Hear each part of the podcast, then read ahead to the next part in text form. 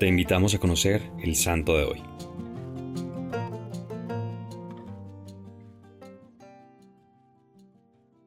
Hoy te presentamos a San Juan de Ducla. Nació a principios del siglo XV, se cree que en 1414, en Dukla, región de Polonia. Se hizo religioso en la Orden de los Hermanos Menores de Rusia. Una vez fue ordenado sacerdote, comenzó una extenuante labor de predicación por regiones que hoy son países enteros, como Ucrania, Moldavia y Bielorrusia. Fue además guardián de algunos conventos y tuvo en la vida ese extraño equilibrio que todos buscamos entre ser un alma contemplativa y un evangelizador incansable. Estando aún muy joven perdió la vista y tenía que ser ayudado para estructurar sus sermones, pero incluso sin visión sus palabras eran convincentes y su vida era la mejor predicación.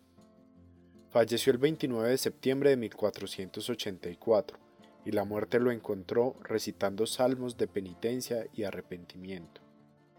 Finalmente, los dejo con las palabras que le dirigió Juan Pablo II al entonces beato Juan de Ducla.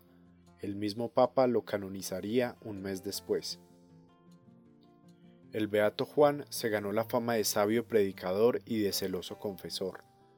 Acudían a él en gran número las personas sedientas de sana doctrina de Dios para escuchar sus predicaciones o para buscar consuelo y consejo en el confesionario. Se hizo famoso como guía de almas y prudente consejero de muchos. Los textos dicen que a pesar de la vejez y de la pérdida de la vista, seguía trabajando, pedía que le leyeran las predicaciones con tal de poder continuar. Iba a tientas al confesionario para poder convertir a las almas y llevarlas a Dios. La santidad del Beato Juan brotaba de su profunda fe. Toda su vida y su impulso apostólico así como su amor a la oración y a la iglesia, se basaban en la fe, que era para él una fuerza, gracias a la cual sabía rechazar todo lo material y temporal para dedicarse a lo que era de Dios y espiritual. Hoy te propongo orar por todos los religiosos y religiosas que viven su fe desde un convento. Seguro que ellos oran por ti aunque no te conozcan. Hoy regálales una corta oración.